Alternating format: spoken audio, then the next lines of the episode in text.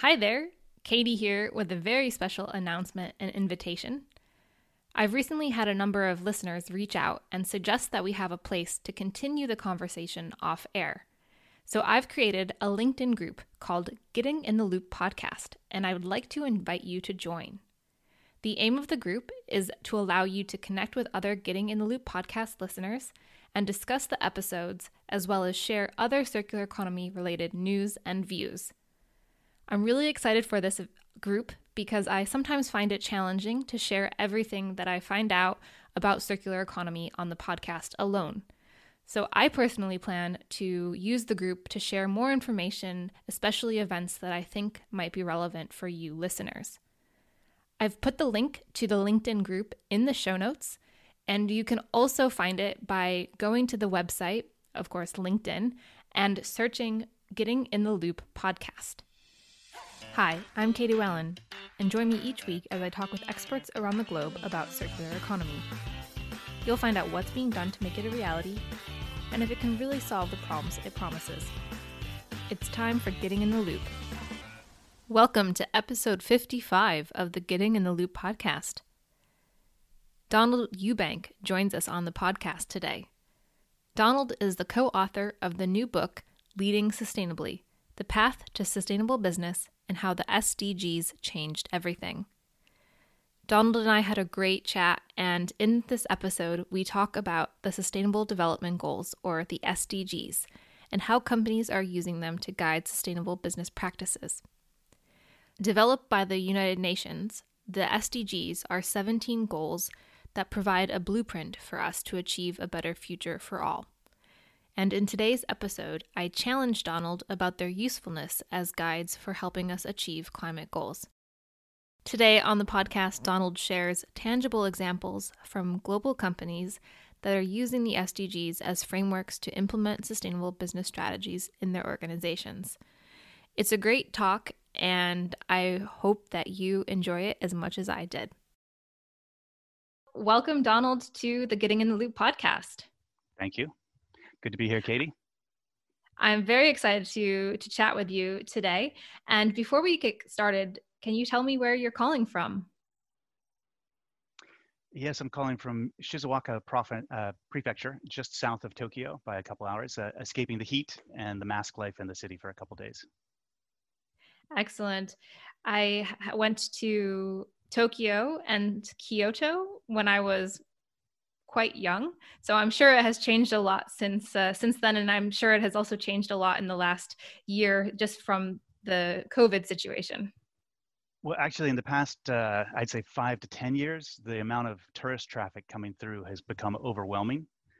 So that actually the locals in Kyoto in particular were complaining about so many tourists coming through. It's actually, this is a sustainability issue, and people talk about this here. But now, of course, you go there and you have the streets to yourselves, and it's a completely different thing. Yes, I have also experienced that a bit in, in Sweden, in Stockholm here this summer. I was crazy with going to places where you would know this would be very full during the height of travel season, and you know, no one there except for locals. So, but uh, yeah. So you're the co-founder and principal of Read the Air. Could you explain what Read the Air is? Sure. I may, I might as well tell a little bit about Trista and myself. Um, we met, I would say, in twenty seventeen, and it was a, a meet cute. Uh, her son and my daughter were in the same drama class. And so we met each other in the park while we were waiting for them to get out, uh, with my younger daughter as well, actually. And we ended up just having a series of conversations over, I'd say, about four months or so, every Saturday in the park, uh, either waiting for them or after we'd picked them up with everyone else. And we're both uh, We enjoy good conversations. So we were talking about uh, politics. We were talking about business. Um, this is when the Paris Agreement seemed like it was on the verge of being uh, determined, the, the rule book being decided. So that came into the conversation. And I had been working with a group in Singapore called Climate Resource Exchange that does carbon uh, emissions reductions consulting. They do offset trading. So I was a bit knowledgeable about that. And then at the same time in Japan, the S D Gs became this very public uh, conversation. They were being used by the government uh, to promote businesses to change their activities. So you could really see them everywhere. There'd be advertisements down in the subway. So that became part of the conversation that Trista and I were having. We're also both um, Americans who live outside of America, like yourself. Uh, so we observe the political environment there from a distance, but as expats, of course, we're still kind of very interested in it. So these different threads of politics, business, sustainability kind of came, came together. And Trista has a, a long experience in management consulting. Um, I've done much more work inside businesses and a bit in journalism. And she finally came to me after, I'd say, five months and said, Donald, I want to start an advisory firm helping businesses put sustainability at the core of their strategy. And I said, sign me up. I was, uh, it was just perfect timing. And, you know, we, we knew each other from these conversations. So we came up with Read the Air, which was a name I had already kind of been thinking about, because in Japan, there's a phrase which is kuki o yomu, which means you can kind of take the temperature of the room. You can read the air, literally. And I wanted to use it because I'd been thinking about carbon emissions and the atmosphere. So that's the air. And then being in Japan, while the S D Gs were an active conversation, sometimes things happen at a distance.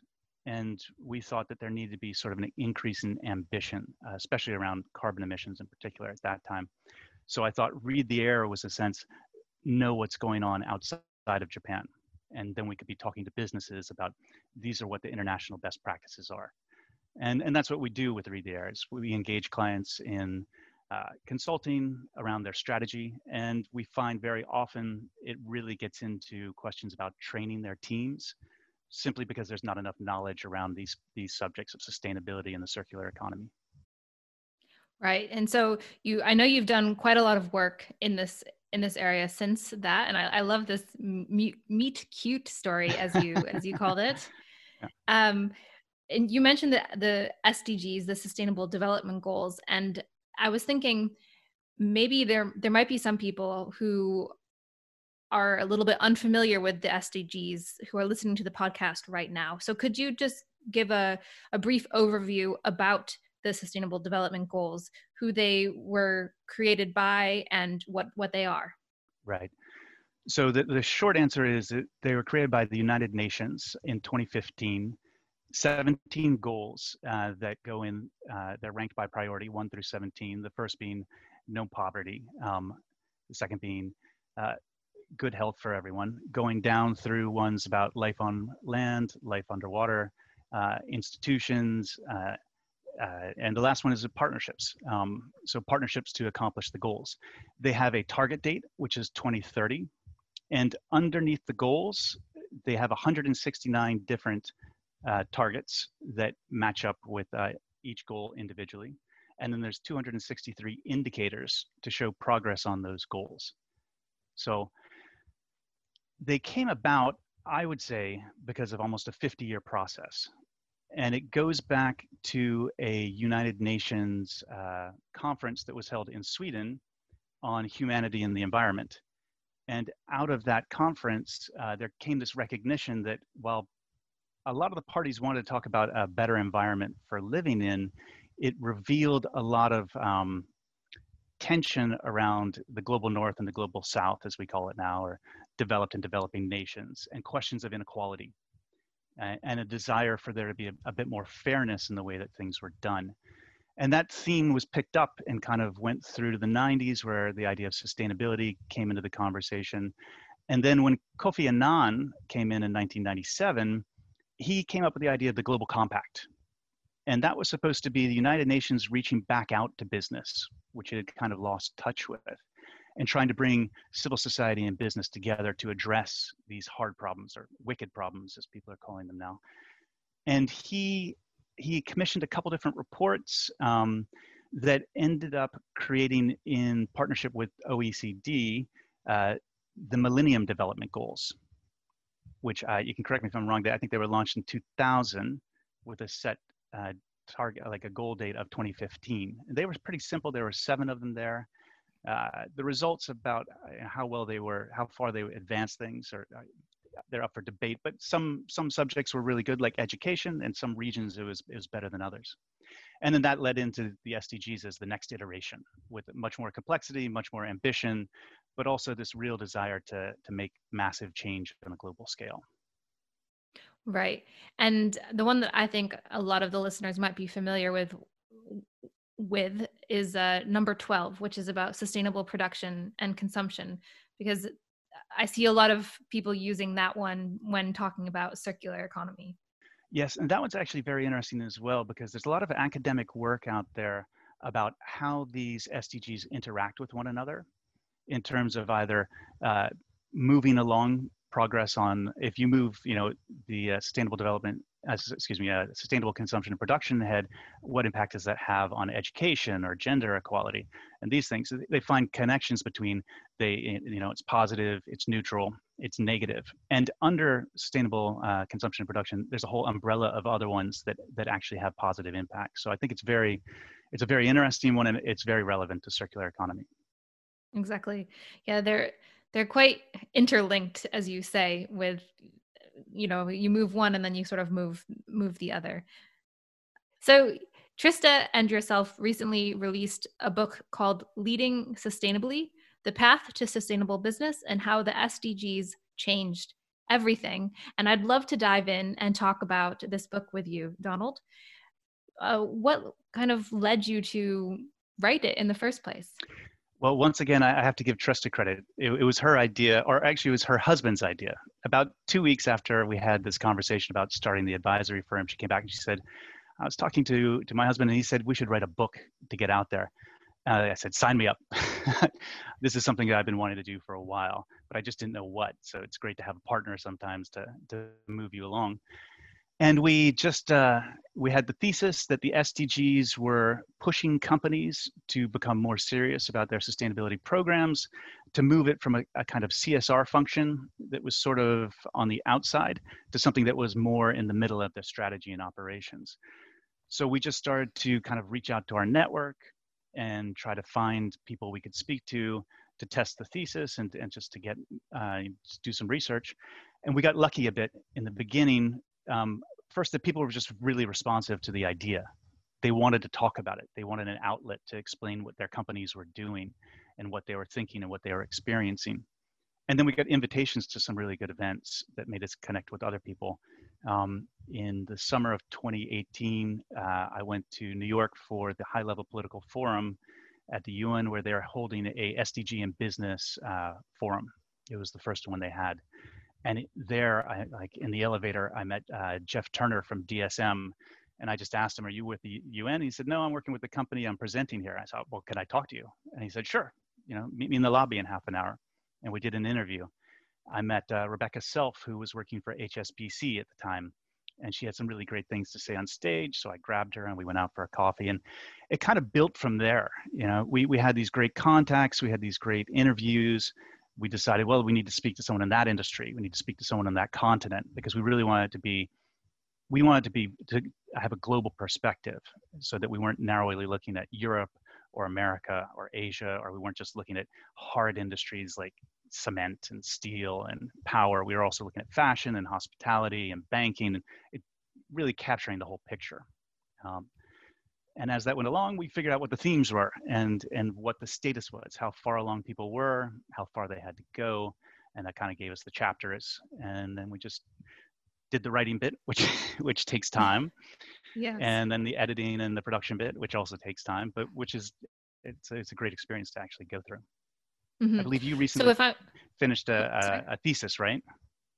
I did just recently finish a, a thesis. So It was a it was a compilation of different papers that I had written over the past four years, but there was still, so in a way I lucked out with not having to write as much, but there was still the whole kind of summary and introduction of about a hundred pages uh, as well. So yeah, I can just You're familiar imagine, with the process. I'm very familiar with the process, and my my father is also a writer, so I've seen him with this process my entire life, um, writing multiple books and things. So it, it's it's something that you can't rush. yeah, yeah, yeah, yeah. That's something we learned along the way. yeah. So, so I, if I hear you correctly, there wasn't a particular S D G that you focused on, but rather you were investigating how the S D Gs have shaped companies and and led to more sustainable change. Yes, that's right. Um, So we have a chapter that describes a lot of what I said at the beginning about, you know, how this came about. It gets much deeper into it. It also talks about the role of business in this conversation. Uh, we actually found someone named uh, Dillard Tinsley, who spoke at the Woodford Conference, I think in nineteen seventy-two in Texas, which was this uh, this sort of very forward-thinking group that came uh, out of a oil uh, tycoon's just sort of desire to try to figure out how society and business could live better together. And he essentially was asking, so Tinsley was a marketing professor at a local university, and he wrote a chapter for a, a conference report that he did about how businesses can exist in a sustainable society, because the whole theme was sustainable society. And, uh, and he was asking the same questions about what it will take for businesses to move forward. So anyways, um, we cover a lot of the big picture about the S D Gs. We don't actually get into them individually, because what we're doing more is we're looking from a business perspective. What are businesses experiencing, and what are the uh, the frameworks that are actually developed for them? Because the thing with the S D Gs when you come to business is you have to remember that as they were originally formulated, they're for a national level view of mm. progress on these hard issues. They're not, those indicators and those targets, they're not designed for businesses to see how they're performing. Um, it, it, businesses just have a different data set that they would use than than national than national governments would. But uh, that said, there is one um, S D G in particular that does come out in the book as being incredibly important for success, and that, that is number seventeen, which is partnerships. And we actually have a whole other chapter about it takes an industry, essentially saying that for there to be success, industries have to come together under their associations and agree to fair playing rules, of, you know, a fair playing ground. Also, there have to be partnerships uh, across different industries. Um, there have to be partnerships between businesses and N G Os, um, and between businesses and government. So I think the partnership one is actually very interesting for this conversation. Yeah, I would love if you could share some, I, you've shared a lot of examples already from, from the book, but I would love it if you could share some examples of maybe some of the companies that you that you mentioned in terms of how they are they've taken these S D Gs, which you've said are national and sort of global indicators for sustainable development, and how they have actually taken it and used them to shape their overarching strategy for sustainability. Well, I. Uh... Yeah, there's kind of there's a there's a conversation. There's I'm saying conversation too much. there's there's uh, two ways of thinking uh, when it comes to how businesses can use these. Uh, very simply, one is you choose the ones that are most appropriate to you, and then you just focus on those. I mean, the other one is that as a business, inevitably, existing within society, you're going to come into contact to every one of them. So there's an organization called the Future Fit Foundation, which is actually very helpful in helping a business to understand whether their their impact on the seventeen, every one of the seventeen S D Gs is positive, negative, or neutral. Their language is a little bit different. Um, and one group that uses them is Novo Nordisk, uh, which is a Danish company, so close to you. And they said, we want to keep track of our performance on all of these, but we're still gonna select a few that are the most important to us as a business. Um, I can't think particularly uh, now what those were to them, but the, the example we talk about them in the book is around clean energy. So clean energy is one of the S D Gs, access to clean energy. For them as a business, they wanted to be able to run all their factories on one hundred percent renewable energy. At the time when they started to think that way, and this is maybe ten years ago, in Denmark, they couldn't buy enough renewable energy. So they went to their partner, uh, which is now called Ørsted, and they said to them, we need to change the way we're doing this. You can't supply us clean energy right now. What can we do? And then seventeen comes into play.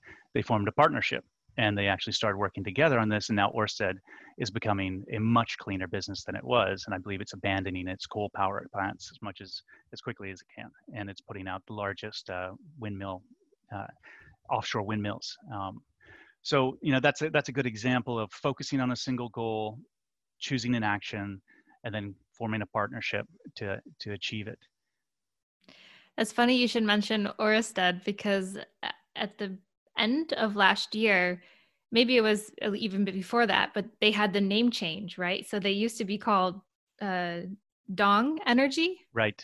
Yes. And then they now are Ørsted. And uh, at the end of last year, I remember seeing uh, YouTube ads about demanding cl- demanding clean energy, but it was from uh, Ørsted. So they were talking about how cons- customers and consumers in Denmark should be demanding uh, clean clean energy, and that sort of positioning them as the future for providing this clean energy. Right. I mean, this is one of the, the forces we think that, that there's about eight different forces that we've identified that actually move companies to make these kinds of changes. And that's one is it's it's improved branding. You know, or they're taking advantage of that one right there. So, right, you know, because they chose to make this change ten years ago, they can now say, hey, look, we're different than other utilities out there. Um, and when you get into that energy space, I, I don't want to turn into an alphabet soup here, but are you familiar with the Task Force for Climate-Related Disclosure? No, I, I okay. have to admit that I am not. Well, this one's very interesting. This is a, a, an investor-driven initiative, where they're saying to the companies that they invest in that they want them to reveal or to, to show the impacts of climate change potentially in the future to their businesses, so the investors can decide how to price that in, as well as the transition risk. And the trans- mm. transition risk is, you know, there's a, an anecdote in the in the book about if you had invested in European utilities, I think it's ten years ago, you know, a dollar, you'd have twenty cents today, because they didn't recognize the transition risk that was going on, that all these businesses were going to be switching over to renewables. So if they stuck with their old plan, they're now going out of business. They're not going to survive mm-hmm. that transition. So these are the more sort of business frameworks that start to come under this broader umbrella of the S D Gs, showing us a direction that we should be going. Mm-hmm. I would love to go back to something that you brought up at the, the beginning of, well, not, now I remember what it, what question was it, but something you said earlier when you said about uh, there were, are some companies that sort of just pick and choose the S D Gs that make sense to them, because I know I'm guilty of, you know, having discussions with other researchers when we're writing proposals, for example, of we always have to link it back to the Sustainable Development Goals. And you think, okay, what are we, what? Why are we doing this at this point? Because we're just, we feel like we're doing something just for the sake of going through an exercise. Um, and of course, you know, a lot of the work that I am doing is in line with these Sustainable Development Goals. But it, do you think there's a, a downside to, or risk that, you know, we have with you, having companies use these Sustainable Development Goals and picking and choosing? Well, Uh, I, I would say we avoid that issue by looking at those other frameworks that, that exist underneath that.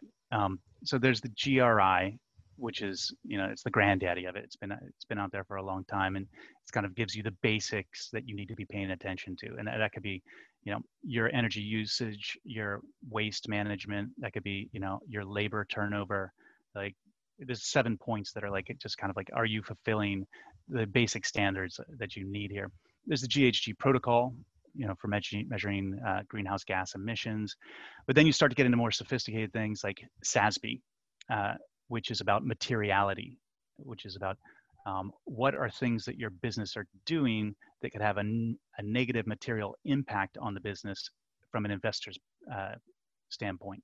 Again, uh, there's the Future Fit Foundation, which is a private, it's it's a N P O, but they have a, you know, they can work with a, a company to help them decide this. So all of these, uh, Rebecca Self, who I mentioned before, what she said that really jumped out at me uh, at the at the S D G Business Forum, she's like, start now. Don't worry about what you start with. Figure something out that you think is suitable for you, go with it. If it doesn't pan out, switch to something else. So, you know, what you're describing there, maybe the S D G is not the right framework for what you're trying to do. Um, if it becomes frustrating, because it is one hundred sixty-nine targets, it's two hundred sixty-three uh, indicators, it's in, it's incredibly complex. Um, so maybe that's not what you should be looking at. You should be trying, try, trying to find some other way to measure impact, or to measure just you know, what, what you're doing or what, what you think the outcomes would be of a project? Yeah, I think it's a, it's also how a lot of this is set up, you know, with European funding calls and things like that, or even Swedish ones where they expect you to, to always be able to relate it back. And so that's what I've been seeing a lot in this sort of, in the f- field that I'm working in right now, is a lot of times you feel like you're just checking boxes, and that, and I wonder if us as researchers are just doing this to be, say, so-called checking boxes, then what about companies? Right. I think it also, though, it can be an up, it's a process that you have to go through, it sounds like. And in the process of checking those boxes, hopefully it'll make you think a little bit harder about how to characterize what you're doing.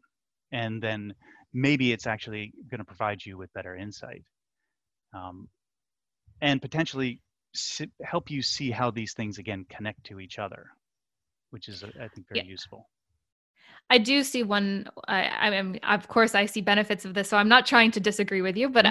I, I, I see also one real benefit that I see from it is actually having a conversation about the sort of overarching goal and why of this project. So it definitely leads to a lot of discussions about that. And, you know, you have different partners, mm. the partners coming up, but uh, you have different partners who who might have some assumptions of how they see this project uh, benefiting others in society, whereas you have other partners who come in with a different assumption. So I, I do think that that is, at least in what I've been doing, that that is a very useful way of of having a conversation and kind of triggering this discussion. And so I, I can imagine that is also something similar happening in businesses as well. Well, I can give you a, a relevant example um, to this, because it, we also say that, you know, that's part of their strength, is that they're they're good for communicating uh, why you're thinking about sustainability. Uh, we spoke with Sergio Cato, who is the head of sustainability at Ricoh, which is an office supply company. Um, it's a very difficult industry to be in right now because the whole world of paper is changing. Um, so they're trying to f- find a way to differentiate themselves. And they recognized uh, through talking to the U N and the Global Compact about sustainability, that there's this massive change coming, and they need to, to, to be thinking about it so that they'd be, you know, still in existence ten, fifteen, twenty years from now. So Kato-san, he created this initiative um, because he came out of the sales uh, department or the sales uh, side of the business. He said, I want every single proposal that comes out of Ricoh by next week to have the S D Gs on the front page of the proposal. And the first week he had like three thousand. And the second week he had like ten thousand proposals go out, and then twenty thousand. And we spoke to him a couple months later, and like eighty-six thousand had gone out. He was ecstatic about it. And the interesting thing about it was that it forced two things to happen. Inside of Ricoh, everyone's like, S D Gs wa nan desu ka? What, what are the S D Gs? What, what, what is this? And so everyone had to get up to speed inside the company on what they were, and figure out why suddenly from the top they are being told to do this. But then also when they go out and they talk to clients, the clients are like, wait, wait, wait, wait. Before we start talking about the product, what, what's this circle on the front of your proposal here? What does this mean? And then they get to explain it to them, and they explain, oh, we're doing it because of this. And so they're spreading the message, but they're also, again, they're differentiating themselves because they're showing that this is something that they want to align themselves with. So the experience that you're having, maybe someone's trying to get the message to academics, like we should all be thinking about this, because the the other I, the other concept I like that comes out of the U N is this idea of, of uh, ramping up ambitions. And you see that in the Paris Agreement, you know, that every year you're supposed to make a bigger commitment. Um, the S D Gs, I think, also have this element of you're supposed to be getting closer to achieving the goals rather than falling behind. And I think this idea of ramping up ambition is something that affects us all when we come into contact with the framework.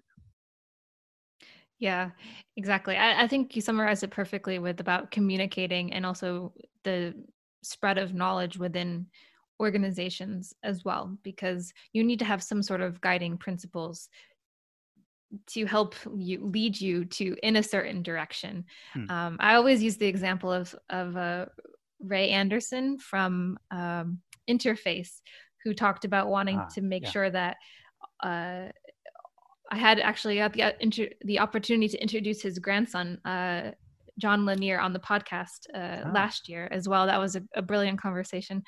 But uh, so Ray Anderson, uh, you know, talks about making sure that even just anyone who's working in the organization understands the goals that they have towards achieving a more sustainable uh, society.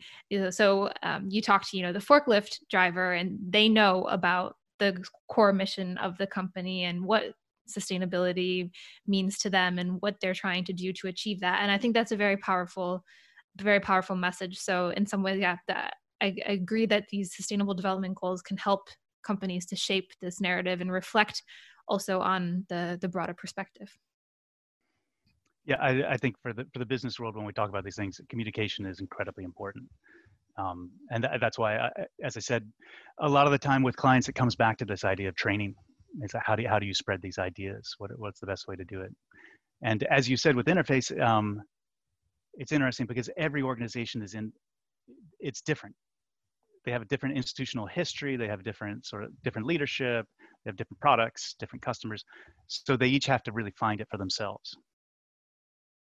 Exactly. So I would love to hear a bit more about some of the interviews that you had and how you, what you found about how these companies are creating frameworks and implementing kind of and working on their S D Gs. I don't know if that makes if that if that makes well, sense. But you know, let me take a different angle actually, um, yeah.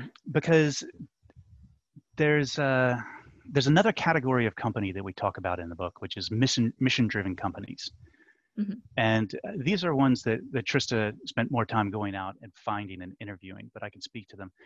They're businesses that were built from the ground up with the idea that they wanted to be sustainable or contributing to society or just a better business. Um, a lot of them right now are B Corps, which you may be familiar with. Um, mm-hmm. And that that's another way that you can immediately sort of align yourself with the goals of the S D Gs. You you make sure that from the beginning you're in a, in a proper position. But I, I like them because I think a lot of them have kind of circular concepts in them. So we come to circular economy now. I could give you a list first. One of them is Keen, uh, which is the shoe company out of a out of the U S. They make uh, sandals and they make boots. Um, For some reason, I haven't heard of them before. You haven't. So, so they came out of the sailing community. Uh, there was okay. so, someone who was sailing, and they're like, "Why are there no decent boat shoes?" So he went out and he made the, uh, you know, made the shoe that he needed, and it started to become mm-hmm. popular. And then they were on the verge of doing a massive marketing campaign, their first million dollar marketing campaign, when there was a tsunami, I want to say in nineteen ninety-six in, in Indonesia, or maybe it's nineteen ninety-eight actually. And s- immediately overnight, they said, you know what? We can't spend a million dollars on marketing when this is happening over here. And I think they contributed the most of that money to recovery efforts. And it kind of reset the founder's thinking. He's like, you know what? I, I want this to be a different kind of business. I want the kind of business we're not spending our money on stuff like posters and T V ads, but something that's, you know, doing good work. And so now they have a combination of factories that they own in Asia themselves and then factories they contract out. It's it's not fifty-fifty, but it's around there. And they make sure that everything that they produce, they are either developing in-house the materials so that they know that they'll be able to recycle them, uh, upcycle them, reuse them in some way. Or they have guarantees that if there's any problem, mostly I think now they're known, they're known for sandals and they're known for boots. If there's any problem, they'll take them back, they'll fix them, and they'll send them back to you so that the life cycle is extended. When they do innovation and they're developing new products, they do it in-house right now. Uh, there's an example I think that we mentioned where uh, they have foot powder for smell. And most of the, the foot powder that's available out there, that if you buy a new pair of shoes, already has it, you know, sp- sprayed in. Uh, it's chemical based. So they had a process of development, so they could find a bio solution to that, and that they, uh, you know, it took them a little bit longer, and they had to, you know, maybe deal with stinky shoes for a while. But in the long run, they came up with something that satisfied their requirements. That's one mm-hmm. example. Another a great one was eConcrete. Like eco concrete, mm-hmm. but eConcrete, it's a Israeli company, and they they just started thinking about how all these coastlines are being filled in with this very unattractive cement that's actually very negative for the sea life in the area, if not the if not the, the life on land. And they decided to try to find a solution that actually could encourage sea life to come back, for corals to grow back, for ecosystems to be built around all these reclaimed land that people are uh, pouring concrete on now. Um, especially because, not especially because, I, I, you know, part of the reason it, it really works is because a lot of the times when you're at the coast, you're trying to put in, people are putting in hotels, they're trying to attract people to come there. But if you get just giant cement pylons or banks, it kind of ruins the whole effect. So I think that's, that's a nice sort of solution that tries to re-encourage biodiversity to return to an area. Uh, there's another one, Renewable. Uh, Renewable is a company that used food waste to turn it into fertilizer. Uh, they're coming out mm-hmm. of New York. Um, uh, Limex. So Limex is an interesting, it's a, it's a Japanese business that is part of a kind of a, I don't want to say V C, but it's like an investor group. And someone found this technology in Taiwan for making paper out of limestone. Uh, And they, they thought it was interesting, but they it wasn't quite uh, as good as they needed, so they, they redeveloped it on their own. And now they're producing paper for brochures, cards, cups. They've got plastic replacements. Now, I think this is a very interesting circular economy uh, study because it's both um, it they need to figure out, I think, the final step of a uh, biodegradable bond. So they have the limestone as the material, but they need a bond to replace it with. But then, of course, it becomes this bigger picture, which is the issue, as I understand it, often with circular economy solutions, is how do you collect it? Yes. Once it goes out there, I mean, we've got, you know, in, in Japanese households, a minimum of, let's say, five waste streams. Uh, my sister is kind of a professional of this. She visited my house. She's like, she's like, oh, you got eleven waste streams here that you're collecting for. So how do you add another one in? Because you can't just send it, you don't want to send it to the incinerator. You don't want to, you can't send it, you can't put it in with the plastic um, or any of the three different plastics you have. So you have to create a, a broader system out there. So th- that's what they're looking at now. Yeah, exactly. I think a lot of it comes back to what you said in terms of the take back and the collection. So it sounds like the shoe company has been doing, you know, offering these repairs and kind of extension of lifetimes by having returns and things, which is an easy way. But yeah, for the paper, it's so tricky because you can't really control the the spread of the spread of it. So it is, it is a it is a very complex and, to borrow the word that you said in the beginning, a very wicked problem often to to to try to design these systems in a way that is good for the environment and also economical for the company. It's, uh, I spent my PhD looking towards it and I don't have a simple answer either. Right. You know, I, you mentioned impact when we were speaking earlier, and I, I think it's, it's interesting because we, we've, we've entered times where we have such a, a comprehensive vision of what's going on. It's not comprehensive enough. And we have so much data that we can get access to, and there's even more out there. And we're building all these frameworks to start to uh, to digest it and to un- understand it. But at the same time, sometimes it's nice just to, to say we need an ambition, right? We need a goal, and we don't know if we can get there, and we don't know what's going to happen while we try to get there. But let's go that direction and and see what happens. And maybe some of those frameworks turn out that like they were only limiting us to a view of the world that actually uh, made it impossible for us to take that next step. There's a certain leap of faith sometimes you have to make uh, because we don't exist in, in reality on data or frameworks. There's yeah. something else going on. And you can't plan for everything. I mean, just look at the whole COVID situation. If you had asked someone a year ago, uh, you know, back in when this airs, this will be October of probably of twenty twenty, but when you go back, if you were to ask someone in October two thousand nineteen, like, how do you see your business doing in April of twenty twenty? I'm sure there were many people who said, oh, we're going to have doubled the sales from we, that we made from last year. We're going to be doing this. We're going to have these things. We're going to have all of these events. And then cut to April twenty twenty. And completely different. But I mean, you know, what's interesting about that though, is that this was foreseeable, right?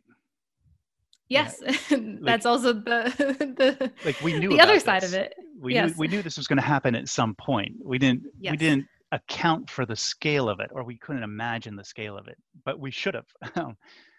and, and it's interesting because uh, this is, this is kind of not sustainability related, but um, I did a session, uh, we, we work with Temple University, Japan campus, Temple University from uh, Pennsylvania, uh, yeah, Philadelphia. We do a sustainability roundtable there. Uh, and the last one was supposed to be on, we, we hadn't decided the subject yet. We were, it was either going to be about industries or about next steps. What are the next steps business need to take? But of course, we changed it to COVID nineteen and its impact on sustainability. And we asked Heather uh, Clancy from GreenBiz to come and sort of be our, our panelist. And she said that she had worked in Silicon Valley for a long time. And there had been something that had happened, I think, around like a, a blackout. And so there are all these Silicon Valley companies that they're, it's all digital, right? So they, they require electricity. They had to come up with um, contingency plans or business continuance plans. And they spent all this time for a couple of years working on this.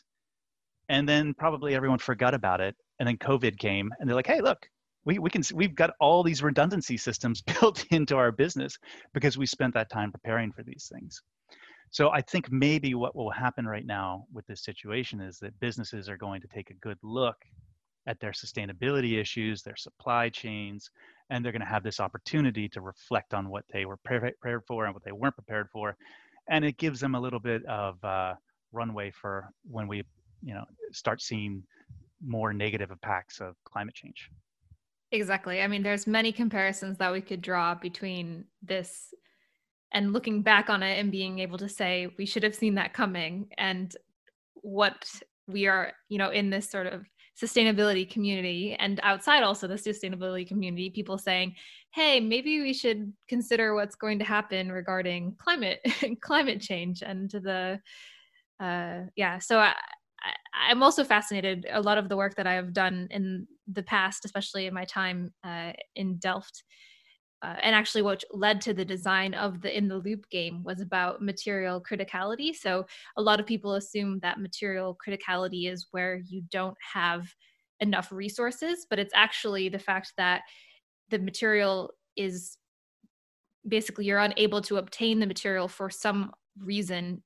But theoretically, there's enough of it in the Earth's crust, but you just, there are, you know, uh, economic problems or uh, political concerns that hinder the ability for you to actually access this material. So I spent a lot of time working and looking into that. And I think it was maybe in October of last year, we had Adrian uh, Segans on the podcast, and he was giving, I believe he gave an example then of, there was a tsunami or a natural disaster in some place um, in the Eastern uh, hemisphere.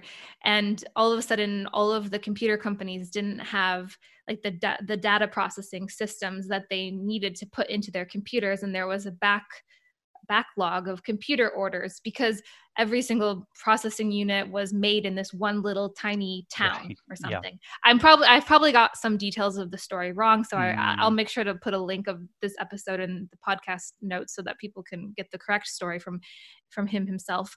Um, but it's that kind of thing where you don't realize that actually we have this supply chain issue uh, and we're so dependent on this material or this component from you know one supplier uh, until we have this issue. And again, I, I really like what you said about planning for that and having these contingency plans for for that. Um, yeah. yeah, yeah, it's an overdependence on a single link. Um, I, I want to come back to, sorry, really quickly to what I was saying before when I was starting to get a bit nebulous about about ambitions, because I think to temper that, we also have to always remember, and I think this comes back to circular economy, about unintended consequences, right? So that's something, yes. that's that's kind of a limiting factor that, you know, w- we should probably be better about, let's say this time around, opposed to, you know, the beginning of the Industrial Revolution or like the you know, second industrial revolution, that maybe it started in the, in the beginning of the twentieth century. And that's where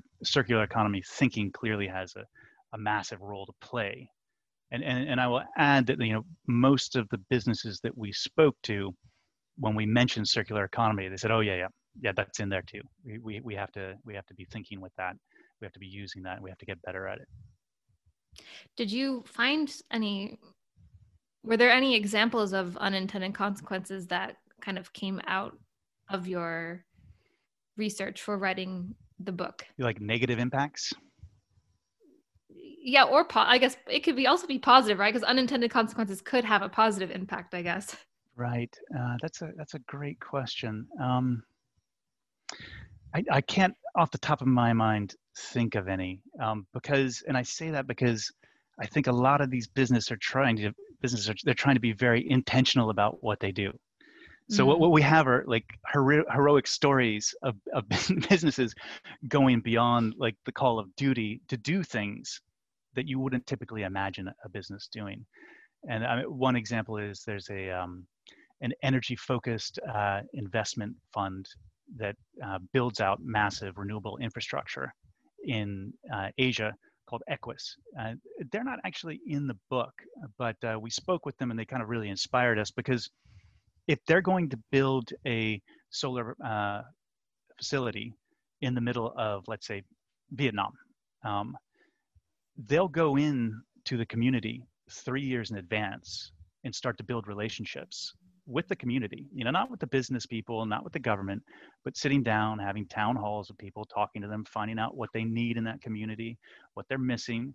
And then they'll help them to build a hospital or to build a school. They'll try to understand them as stakeholders in this community. They'll make a commitment to them that if they build this, they'll actually hire people from that community, opposed to just bringing people in, until they're at the point where there's a level of communication between them that the that the villagers say, okay, yeah, you know, if you want to do it, please go ahead. But Equus makes sure that they take all those steps before they build something, just like this industrial giant coming in from the outside and, and saying, we need this land, let's go. So yeah. That's the kind of intentionality that that we were inspired by. Yeah. It, you mentioned earlier about the mission, the mission driven companies, and it got me started when then you mentioned, uh, let me, let me rephrase this actually. So maybe it has nothing to do with mission driven companies. It's more about the unintended consequences.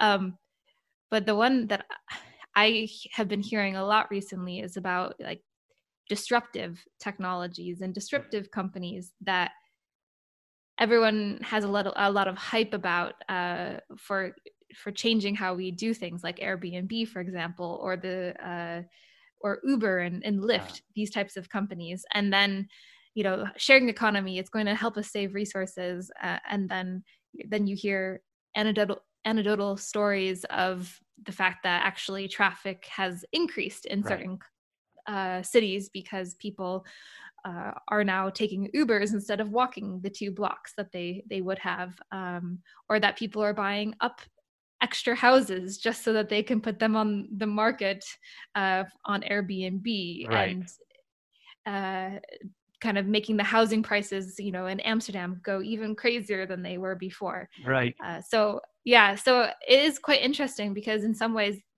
they are helping to achieve goals with intensifying use and to maybe not have to own a car as more. But then you have this contrast with, uh, you know, every every reaction has an equal and opposite reaction. Is yeah, that the, I, you know, I'm, law? I'm not I'm not an expert in, in like the the in Silicon Valley. But I mean, what you're describing was that sort of move fast and break things mentality. And I think what we're starting to see now, you know, with the problems that you describe, or political problems caused by social, you know, platforms, I won't name any names, um, and other businesses that did that move past and break things, is that they really broke some stuff. Um, and sometimes it, it comes even to just like the nature of the company and, and how the company pays its its employees and what that does to com- communities and the cost of living, and then people get pushed out. So there were a lot of things that happened there that I don't think would be able to happen again if businesses are taking a more intentional and sort of longer term perspective on their effects. Um, and, you know, part of that as well is, we're not, we shouldn't be talking about Silicon Valley so much, but the easy problems have been solved is the way I understand it. You know, the things that you could do with technology, they've done it. Now it's about doing these more difficult things. And and this is actually, this is interesting because I think that around investing, you're going to start to see investors start to think more about these sustainability questions. You already are with mainstream investors, with E S G, environment, society, and governance. We talk about this in the book as well. And then if you kind of get really the leading edge of that, of leading edge of sustainable finance, you have impact investing, where investors are saying, I, I want both uh, a positive, positive uh, financial return, but I also want a positive social return. And I believe that both are possible. And in some cases, maybe it's the only kinds of returns you should be looking for. So I think that V Cs and potentially, you know, private equity as well, they're going to start to have to move this direction, or, you know, they're going to see that there's a good reason for them to move that direction. And we, we do believe there are business cases both for corporations and for investors to be adopting this. Yeah, exactly. I had Andrea Brown on the podcast uh, from an impact investment uh, organization back in, I think, July of two thousand nineteen. Uh, so, and, and she was talking about linear risks and circular risks, and, and that companies are, as you said, you know, looking more in the future and, and trying to plan for that. So it's not as much as the move fast and break things mentality, but really how can we be more strategic, and what kinds of risks are we facing if we, if we don't start thinking about the future and plan for, for the future. Yeah. So there's yeah, a, I, so okay, can I just say one, one last thing? Cause you mentioned impact investing as well. If you look into impact, um, actually it's the Impact Management Project, I M P, um, which set out in a consensus with, I think, now almost two thousand different organizations to create a definition of impact.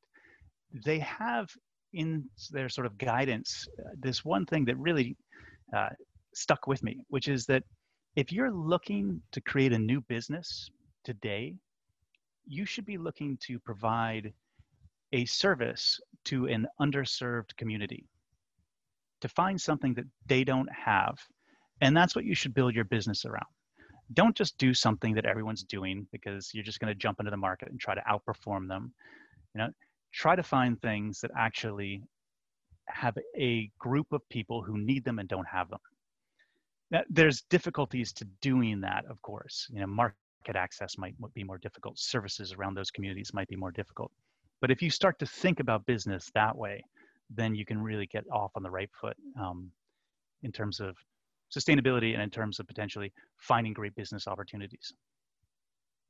Yeah, I, I love this sort of this user-driven and needs mentality, but going beyond just, you know, how can we do it better than the person next, but really what what what other challenges are out there and how can I address them, if I'm hearing you correctly.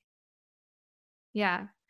Well, I want to be respectful of your your time, Donald, and I would love to have the chance to ask you the final question that I ask all of the, the guests that come on the Getting in the Loop podcast, which is about the In the Loop game, uh, the game that I created to help engage people in systems thinking and circular economy. And I asked the question, what event would you create? Because in the game, uh, there are... this, the objective of the game is to, uh, well, let me back up. um, so the in, in the In the Loop game, you're a company that's producing products and you have to travel around the board to collect the materials to make your product. And there are often uh, different events that happen throughout the game that change the market conditions. So they're inspired by real world happenings. Like, for example, you can't get the com- the parts for your for your computer because of this uh, disaster in this one part of the world. Uh, but they can also be positive events. Uh, and the guests often link these events to a vision that they have for the future. So my question to you, Donald, would be if you could create an event for the In the Loop game, what would you focus this event on? I was thinking a policy-related event would be interesting, and, and for two reasons. Um, One was we spoke with uh, a gentleman from the Dutch Embassy in Tokyo for our circular economy session that we held, held at Temple University. And he told us this example of Holland created a regulation, I actually think it was from the, their Supreme Court, that said, we're capping the amount of nitrogen that can be used in the country of Holland. So the Netherlands can only use this much uh, nitrogen per year. Now, obviously everyone thinks of, about the farmers because of fertilizer and they use a lot of nitrogen, but it turns out the construction industry has a close relationship to nitrogen, I believe because of emissions that are used in the production of buildings, you know, transportation. So there became this conflict between these two industries within this one nation because they were only allowed jointly to have a certain amount of access to nitrogen. So I think that's a very interesting thing. What if the policy regime under which you exist creates a scarcity? Uh, and then you have to figure out, I, I don't know if there's interactions with other players in your game, but you know that, that would be an, an element to it. Or it could just be individually, you feel the pressure. Maybe it's cost or maybe it's uh, access. And then you can flip that around as well, which is uh, Ragn-Sells, which is uh, a Swedish company, I believe originally. Another very interesting company. Uh, they're in waste management. And they recognized that they could start to extract phosphorus from their disposal of waste in Germany, from the businesses they were collecting from. And they want to take that phosphorus, which is just as important as nitrogen for agriculture, and start to put it to agricultural purposes. But the German policy wouldn't allow them. So in this case, business was ahead of, of the government in terms of saying, here's something we could do, but you need to fix this. So that could be another one that that uh, one of your players discovers something or wants to use something, but there's a policy that limits them from doing it. And how do they get around that? That's brilliant. Yeah. And, and in both ways, there's innovation, but one of them, it's a push because of the, the policy, and the other one, it's a pull because of the policy. And yeah, Ragn-Sells is doing some great work. We had, when I was uh, at Lund University doing my PhD, I was involved in the development of a circular economy MOOC uh, that's online called Sustainable Management of Materials. And it's a circular economy, sustainable management of materials. And uh, they, they came on for one of the lessons and gave uh, a, a bit of an update about the, the work that they have been doing and the innovation that they've been doing. Did did Par Larshins speak? No, it was uh, Graham, and I'm going to forget his last name, but he's also a fellow American. Oh, okay. All right. Okay. Yeah. So I, I interviewed Par and uh, Lars Linden, uh, the C E O. And yeah, they were great. So yeah, Ragn-Sells, very interesting. Yeah, yeah. Well, I, I really like your event, and I'm going to make sure that I can work it in. We actually are doing an expansion pack for it for the In the Loop game. Uh, and so I'm in the middle right now of creating the final new event cards. So I think this is a great input for, for that.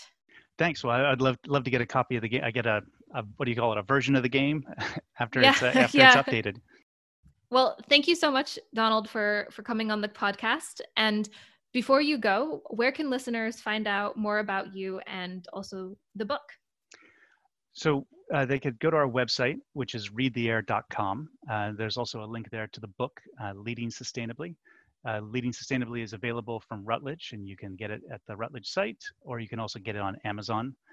We are very active on LinkedIn as well, um, and we'll probably have some other social channels uh, going, but probably the best place to find us is either our website or LinkedIn.